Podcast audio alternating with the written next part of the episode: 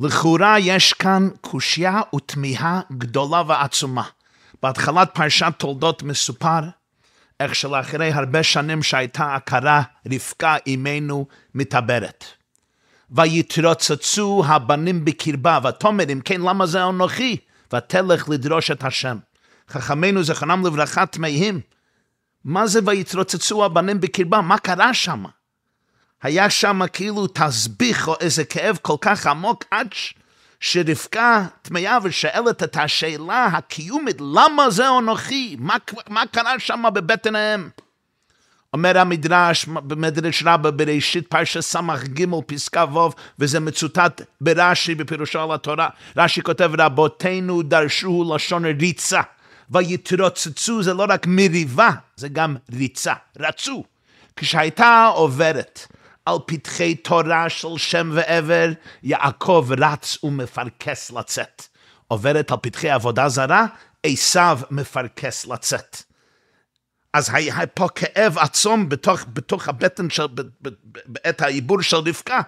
היא עוברת על בתים של תורה, של אמונה, של אמונה בכל אחד, יעקב, נות, יעקב רוצה לצאת. ולהפך, פתחי עבודה זרה, עשיו מתחיל לבעוט, הוא רוצה לצאת. אבל זה מעלה שאלה עמוקה.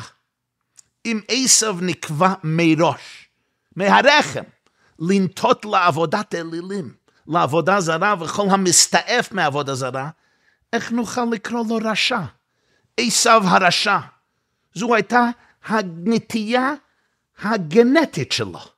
אנחנו לא בוחרים את, ההתנהגות שלנו ברחם של אימא. אנחנו לא קוראים לאריה רשע מרושע בגלל שטרף כבש. ככה הגנטיקה שלו, יש לו בחירה בכלל. אז מה אנחנו רוצים מעשו? הגורל, הקהל, הטבע, כבר, כבר יצר אותו ככה. עוד לפני הלידה, מי מדבר על התבגרות? בשבת פרשת תולדות, כ"ט חשוון, תשמ"א, זה היה נובמבר 8, 1980, הרבי מלובביץ' היה עורך התוודויות בשבת, הוא מדבר כמה שעות בכל חלקי התורה, וגם עניין בפרשת השבוע. הוא הקשה את השאלה הזו ועוד כמה וכמה שאלות. ואמר אז ביאור בסיסי ויסודי מאוד בהשקפת התורה והיהדות, וזה בעצם הייתה שיחה ארוכה מאוד ומורכבת עם המון ביורים עמוקים ונפלאים, זה בלוקוטי שיחות, חלק חוף, חלק עשרים פרשת תולדות, אני מוציא נקודה אחת שהרבי השמיע, אז ממש נקודה אחת מכל המערכת, מכל הפלפול, מכל השיחה. לפעמים אנחנו מסוגלים לעשות טעות בסיסית, כאילו שהאתגרים שיש לנו בפנים, אם יש לי אתגר תסבוך בפנים, אני יכול לטעות שזה מהווה סימן שאני בן אדם רע. יש לי מחשבות שונות ומשונות.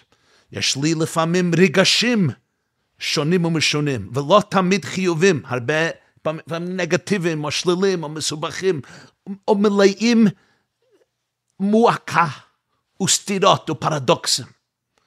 הבן אדם מגיע למסקנה, אני לוזר, אני בוגד, אני בן אדם רע. אבל זה לא צודק. זו טעות בחיים. המאבק שיש לי עם רוע, עם טיפשות, עם טמטום, עם אכזריות, עם התבקרות, עם תאווה, עם שחיתות, המאבק עם הרוע, זה לא רע. להפך, זו המשימה שלי, זו העבודה שלי. אולי זו השליחות האלוקית שלי, העובדה שיש לי חולשה. או חולשות לא עושה אותי, לא הופך אותי לבן אדם רע. להפך, זה המסע המיוחד שלי. זו ההזדמנות הייחודית שלי כדי לפעול עלי אדמות מה שאני צריך לפעול. זה חלק מהשליחות של נשמתי שירדה למטה כדי להיאבק בעניין זה ולצאת מנצח. הכניעה לחולשה שלי, להתמכרות שלי, זה לא טוב. להיכנע ולהתייאש. לתת לצד האפל, לקולות המטופשים, האכזרים, הרדידים, האפלים, ליתן להם לרמוס את האור האלוקי שלי, לגזול את מנוחת הנפש שלי, לגזול ממני את הנשמה, את המהות האמיתית, זו יכול להיות הטרגדיה בחיי אדם. אבל הנטייה עצמה, הנטייה להתנק, להתנתקות רגשית, כעס, תאווה, קינה, שנאה וכולי, אפילו כמו עשב, עבודת אלילים, דברים לא מוסרים בחיי בן אדם. זה המצב האנושי מאוד של הבן אדם, הרמב"ם, רבינו משה בן מימון הנשר הגדול. יש לו ספר נקרא שמונה פרקים. זה הקדמה שהרמב"ם כתב לפרקי אבות. בשמונה פרקים זה ספר יסודי מאוד בעבודת השם, בהשקפת הרמב"ם על היהדות. בפרק שישי הוא מסביר, יש שני סוגי עובדי השם, לא לערב ביניהם. יש מה שהוא קורא החסיד המעולה והכובש את יצרו. החסיד המעולה, קוראים לזה באנגלית, גורי גורי, בן אדם ישר, טוב, הולך בדרך כלל, בכל משפחה יש ילד ככה תמיד מציית, הרבה זמן, הולך לישון בזמן, מצחצח שיניים, עושה עבודת בית, אתה לא מקבל צלצול טלפון אחד מכיתה ראשונה עד שגומרים תיכון. מתנהגים ממש חסיד מעולה. זה משהו, זה נפלא. הרמב"ם אומר, יש סוג שני. יש מי שכובש את יצרו. כן. הוא לא שלם בתכלית השלמות, היא לא שלמה בתכלית השלמות. כובש את יצרו. יש יצרים, יש קולות, יש מחשבות, יש רעיונות, מכניסים בראש, מכניסים פחד, מכניסים ייאוש, מכניסים חלחלה, מכניסים אה, אשמה עצמית נוראה, שאני ארגיש שאני אהיה בולי של עצמי, אני אהיה זאב שטרף את עצמי, מחשבות שאני רע. שאני לוזר, שאני בוגד. כל מחשבות אחרת, כל מחשבות אחרות, והמחשבות אחר כך נהפכות לרגשים. כי כל רגש מקבל חמצן מאיזשהו מקום, אני לא סתם מרגיש. גם הגוף, הגוף מרגיש, העצבים מרגישים משהו, זה מגיע מאיזשהו מקום, זה מגיע. כל דבר צריך גז, צריך דלק, צריך חמצן, גם רגש צריך חמצן. כתוב בספרי קבלה, בספרי חסידות, שהרגשים נקראים בנים ובנות, ילדים. ומה האבא והאימא? חכמה ובינה, התבונה, שמולידה את הרגשים האלה. לכל רגש יש אבא ואימא. אז מחשבות אלה נכנסים, רעיונות אלה נכנסים, מבלבלים אותי, רוצים למשוך אותי, לרחק אותי מהנקודה הפנימית האמיתית והעצמותית שלי, שזו שאני נשמה טהרה, נשמה שנתת בי טהרה היא, שבן אדם דבוק תמיד למקור כל הבריאה, ושם יש שלוות הנפש, ושם יש אמונה חזקה, כי יש דבקות חזקה, ושם יש בהירות, ושם יש שלווה ורוגע. לא שלווה ורוגע, כי אין כאב בחיים. לא שלווה ורוגע, כי הגאולה כבר באה, מצפים לישוע. כאב ורוגע מזה שאני יודע שאני קשור עם מקור הבריאה, אני לא מוזנח, אני יודע מה עליי לעשות ברגע זה. אבל הנטיות האלה, המחשבות האלה, הרעיונות האלה, קוראים להם יצר, הרע, שנמצאים בתוכי. מושכים אותי מזה, מושכים אותי מהתפילה, מלימוד התורה, מקיום המצוות, מלחיות ב... אווירה של אהבה, של בהירות, של דבקות, של התקשרות פנימית ונפשי קשורה בנפשי, אהבת ישראל. אהבת התורה, אהבת השם. אהבת הלקות בכל הבריאה, אהבת נשמת הבריאה. נשמת כל חי תברך את שמך השם אלוקינו. זה יכול לרחק אותי.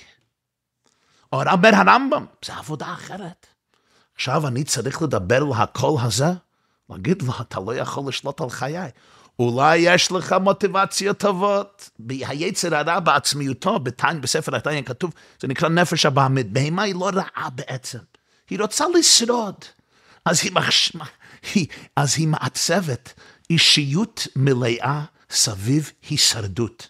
בסדר, זה לא דבר רע, אבל כדי לשרוד היא יכולה לפעמים ליצור תדמית וליצור מהות, וליצור חיים שממש מרחק אותי מעצמי. אולי בצעירותי, כשהייתי נער קטן מאוד, נפשי הבעמית, חשבה שהיא לא יכולה לסמוך על עצמי. אז מה היא אומרת לי תמיד? שאני אף פעם לא יכול לסמוך על עצמי, אין שום ביטחון עצמי, אין שום כבוד עצמי. אז מה יהיה? אני תמיד, אני אהיה קשוב תמיד. מה אתה אומר? מה את אומרת? מה הוא אומר? ואז אני יכול, יכול לעשות החלטה בחיים. עכשיו אני מתבגר, אני מבין את זה, אומר, תשמע, מספיק, מספיק. רצית, רצית שאני אשרוד, ישר כוחך, ישר כוחך, ואתה כבר לא יכול לשכתב לי את כל החיים ככה. לחיות במתיחות כזו, לחיות בשליליות כזו, בנגיטיב, בנגטיביות הזו. וכך כל אחד לפעמים שירות אני רק נותן, נותן דוגמה אחת, יש המון המון דוגמאות איך נפשי הבמית ויצר הרע מתערב בחיים שלי, ועכשיו רוצה לרחק אותי ממהותי הפנימית. ומהי מהותי הפנימית? דבקות מלאה בנפשי האלוקית, דבקות מלאה בבורא ששמה אני יודע בדיוק מה אני, ואני יודע שאני מלא אור ואהבה וקדושה, מונחת הנפש, ועליי לעשות מה שאני עכשיו צריך לעשות כדי להתדבק באמת, באותנטיות, בטהרה, בקדושה, באהבה, ולהאיר את העולם בזה. אבל הקולות האלו לא תמיד נפסקים. אומר הרמב"ם, יש עבודה אחרת, כובש את יצרו. אז עשיו, נחזור לעשיו. עשיו, זה שבבטן האם, הוא נותן לו עבודת עלילים, זה לא עושה תורה. זה רק אומר שיש לו שליחות אחרת מיעקב. יעקב גם בבטן אמו, הוא נמשך, והוא מפרכס לצאת לבתי תורה. לעשו תהיה משימה אחרת בחיים. קו הבחירה שלו, חזית הבחירה שלו, שדה הבחירה שלו יהיה שדה אחר. אפילו אם עשיו היה נהפך לצדיק גמור והיה נעשה שותף מלא של יעקב, הנציב מוולוז'ה מסביר בחומש, זה היה התוכנית של יצחק, שיהיו שותפים מלאים. הוא אף פעם לא היה נראה כמו יעקב. מי הוא יעקב? ויגדלו הנערים. יעקב, יהי עשיו יודע ציד איש שדה. יעקב הוא איש תם יושב העלים. נשמה אחרת, גוף אחר, מזיגה אחרת, כימיה אחרת, גנטיקה אחרת, אפילו שהם תאומים. שני עולמות. ויתרוצצו הבנים בקרבה כבר בבטן האם. השליחות שלהם לא נועדו להיות זהה. לפעמים מדמים שני ילדים. כן, הרב הירש, הרב שמשון מדבר על ויגדלו הנוערים, לא לדמות ילדים. מדמים שני ילדים, למה אתה לא כמו אחיך? למה את לא כמו אחותך? למה את כמו אבא ואימא? אולי לי יש שליחות אחרת לגמרי בעולם. אתה יודע מה הנשמה שלו, מה הגוף שלו, מה האתגרים שלו, מה השם אלוקיו דורש מאיתו, מאיתה. עשב, תפקידו זה יודע ציד, איש שדה, הוא נמצא בחוץ, הוא נמצא במקומות שיעקב לא רוצה להגיע אליהם, לא צריך להגיע אליהם. יעקב הוא איש תם, תמים תהיה עם השם אלוקיך. יושב העלים, אומר רש"י, העלים של שם, עלו של עבר. עלי שם ועבר, כלומר, עלי תורה, עלי תפילה, עלי אמונה, עלי אחדות. עשיו יודע ציד. יש שם חיות רעות שהוא צריך להתעסק איתן. או, או הם יטרפו אותו, או הוא יצעוד אותם. הוא איש שדה, הוא איש העולם הגדול.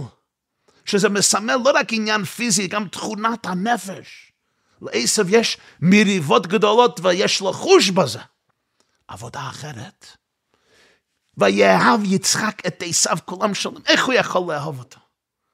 מה, היה נאיבי חס ושלום, הוא לא הבין מי זה? הרי לאחר כך כשיעקב בגיל לקבל הברכות, יצחק עצמו אומר הכל כל יעקב, שאין עשב, שם שמיים לא שגור בפיו של עשב, ופתאום הוא שומע שם שמיים, אז יצחק לא ידע, ידע מי הוא עשב.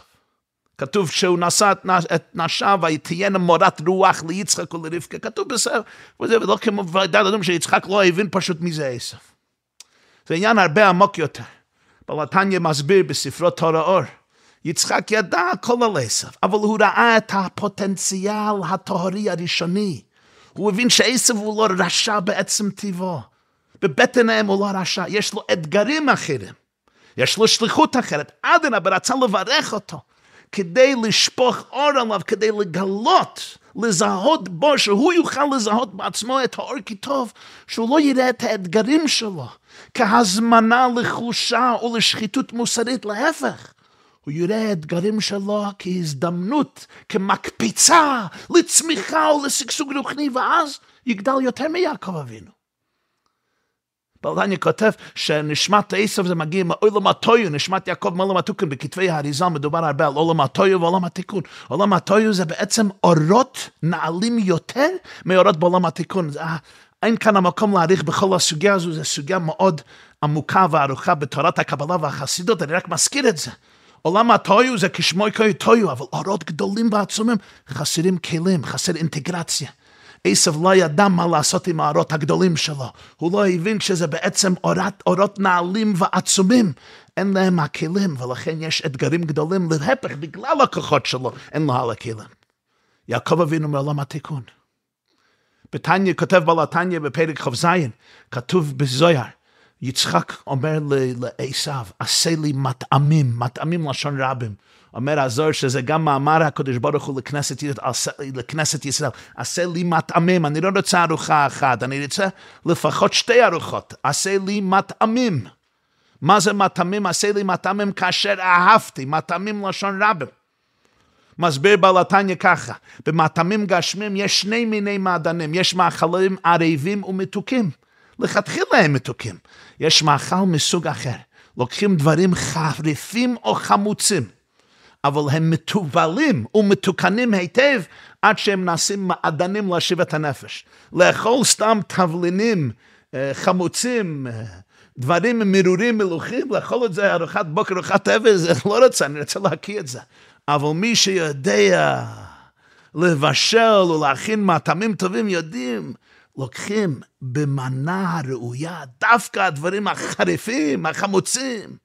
והם יוצרים איזה פלייבר, איזה טעם נפלא באוכל.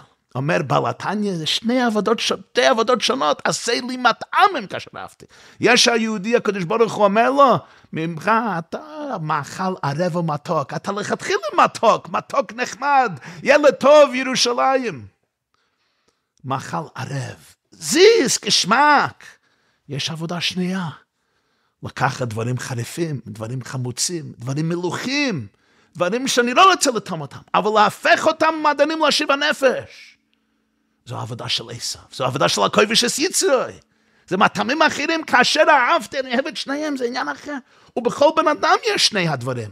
בוקר אחד יכול להיות ככה, בוקר שני יכול להיות ככה. באמצע התפילה פתאום משהו חריף, חמוץ, מלוח, לא טוב, לא נחמד, נכנס לראשי. אני יכול לטפל עם זה. אני יכול, אני יכול עכשיו לגדול מזה. כשיש לי אומץ להגיד לו, לא עכשיו, לא תבלבל את הנשמה שלי. אני מדבר למוח שלי, אני מדבר לנפשי הבאמית, מדבר ליצניאנה.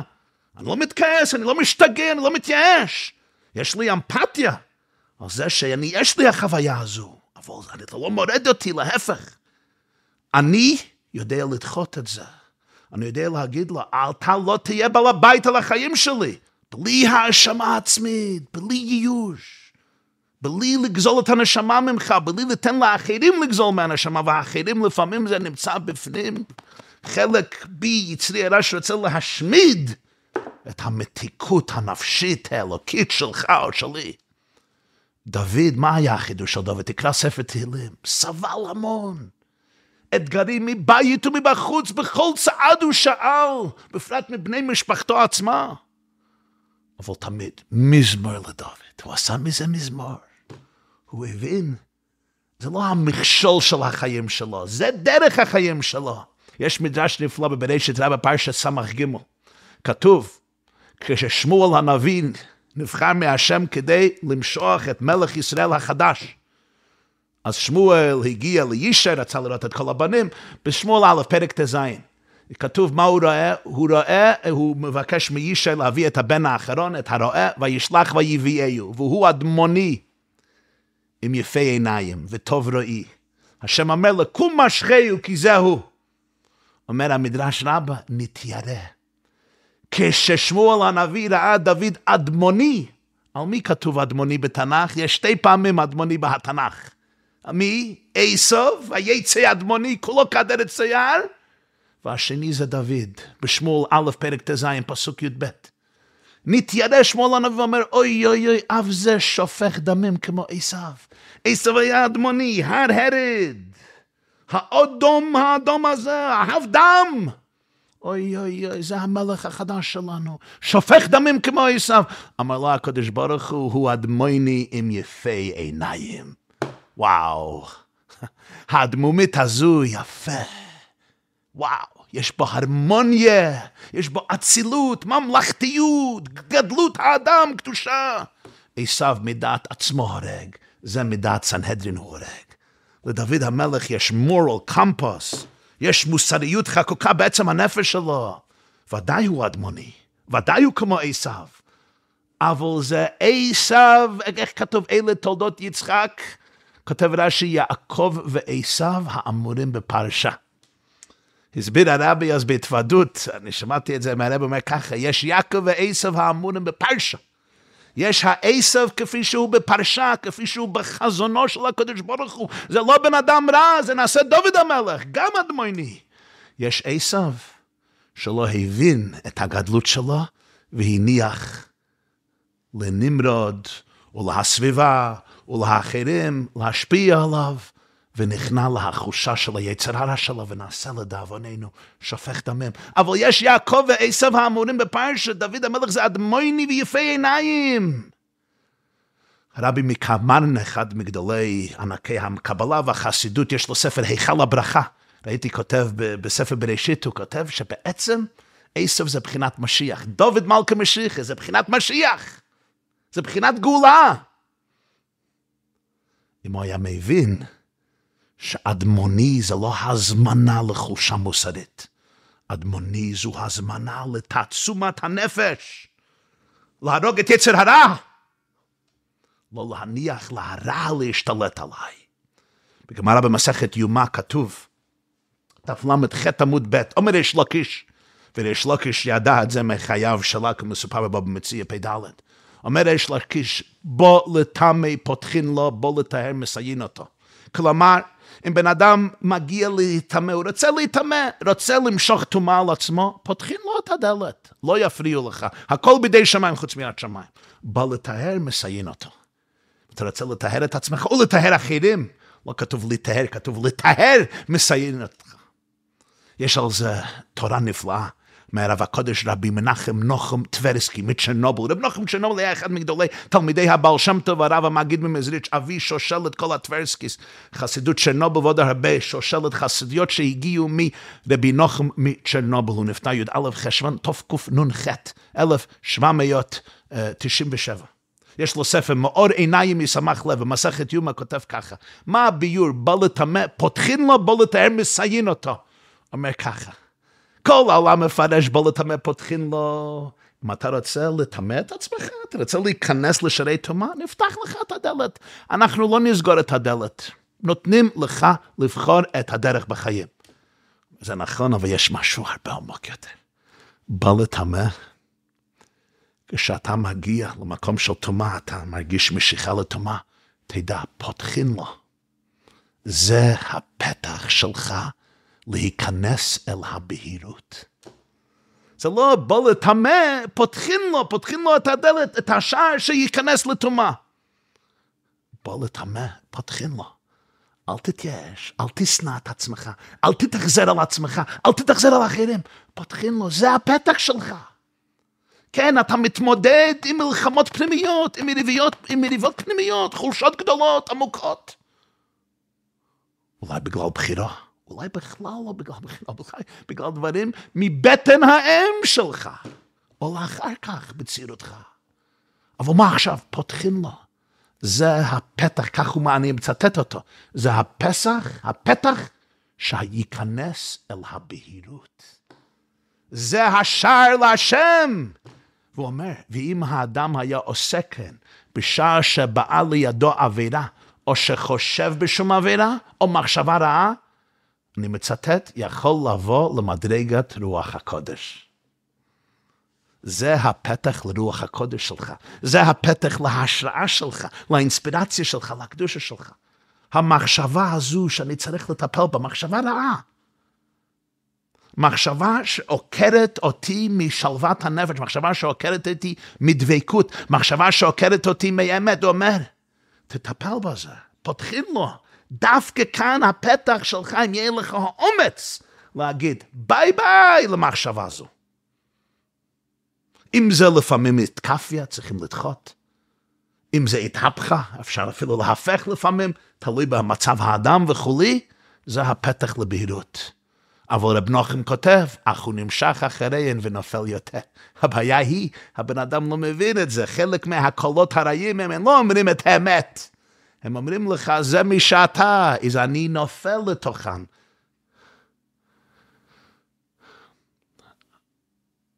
אז יש בי דברים שונים משונים בחיים שלי, אני חושב, וואו, זה פשוט דרכי לחורבן. הוא אומר, לא, זה לא דרכך לחורבן, זה דרכך להשם.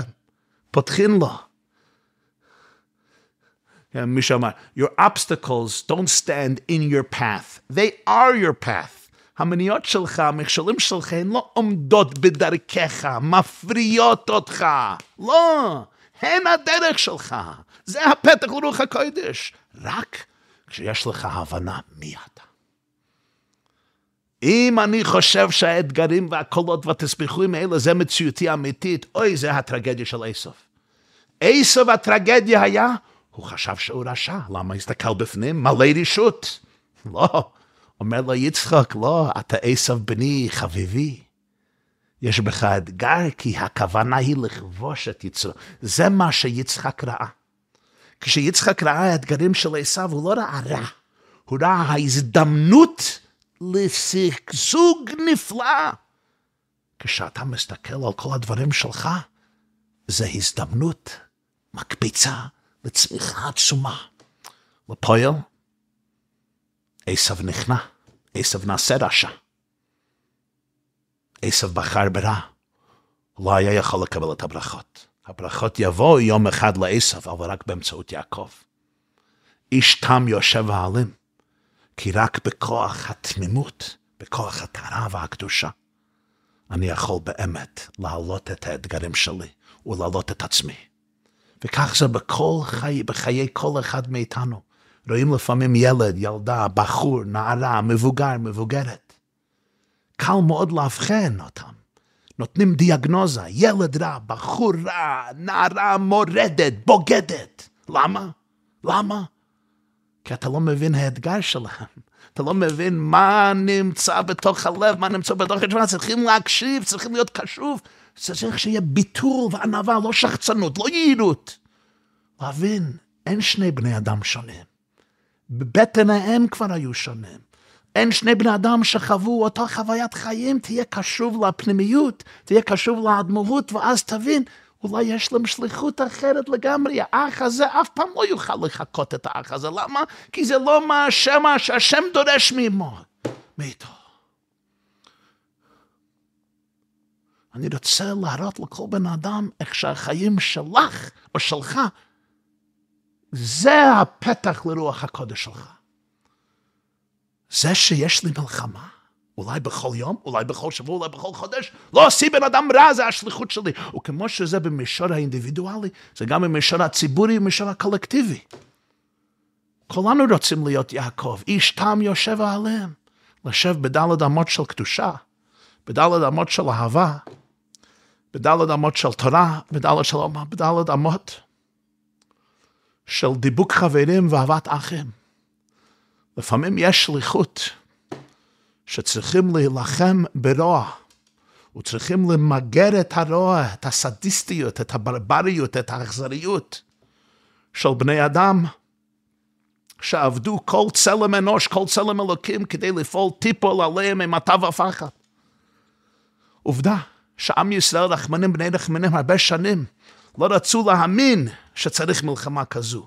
רצו להאמין שבעצם מדובר, בני אדם טובים, חולקים על פיסת ארץ, נעשו, נעשה פשרה, אנחנו רוצים חבל ארץ, גם הם רוצים חבל ארץ, אנחנו רוצים לגדל ילדינו בשלום, גם הם בעצם רוצים לגדל ילדינו בשלום וברחבה. יש מחלוקת, יש ויכוחים, יש שני צדדים, והשטיפת המוח הזו נחקקה עמוק עמוק ללב היהודי, כי לב היהודי משתוקק לגאולה, משתוקק למצב של שלום, אז הוא מתחיל להאמין בכל מיני טיפשויות, בכל מיני שטותים, שהשלום המיוחל כבר הגביע מזרח תיכון חדש. ונרגע. לפעמים כבר לא רואים את המציאות, אנחנו רבים אחד עם השני, לא רואים את המציאות. מגיע זמן בחיים שצריכים להבין שהשליחות הקדושה והלקית זה למגר את הרוע עד שתיפול עליהם אימתה ופחד בגדול זרועך ידמו כאבן. כוח הרתעה עמוק עמוק עד ביאת המשיח במהרה בימינו. מדובר בעצם על תרבות עם המון פחד. אבל צריכים להכניס את הפחד הזה. נאבד הפחד הזה. נאבד הפחד הזה כי עם ישראל לא הבין מה זה רוע, מה זה טרור, מה זה היטלריסטים שרוצים להשמיד, להרוג ולאבד את כל היהודים מנער ועד זקנתה ונשים והיו עושים את זה ביום אחד, בשמחה, בטוב לבב. כל המרחם על אכזרים, ובסוף מתאכזר על רחמנים. יש זמנים ששם מצב השעה. והדבר הכי קדוש זה ללחום נגד הרע, למגר אותו, להכניע אותו כליל. וכל אחד מאיתנו בחזית. הגאון רב חיים שמואלביץ' ראש ישיבת מירה צעק בעת מלחמת יום הכיפור, אמר, אחיכם יצאו למלחמה ואתם תשבו פה. אדישות, איך מותר אדישות? אחיכם יצאו למלחמה ואתם תשבו פה. כל אחד צריך לשאול את עצמו, איזה דיוויזיה אני עכשיו? מה השם אלוקיך שואל מעמך? להשתתף, להזדהות, להיות מאוחד לגמרי עם כל אחינו ואחיותינו בני ישראל, כל אחד בחזית שלו, להביא ישועה והצלה לארצנו ולעמנו ולכל עולמנו. ושנראה את הדידון נוצח ניצחן מלא לכל אחינו, החזרת כל השבויים, השבויים והנחטפים והנעדרים, ריפוי כל הפצועים, ניצחון גמור. מיגור בהכחדה טוטאלית של הרוע. ללא פשרות, כי הפשרות האלו מקורן בחלישות ויוצרות פיקוח נפש ממש. ושבקרב ממש בתקף ומיד נזכה גאולה שלמה במהרה בימינו אמן ואמן.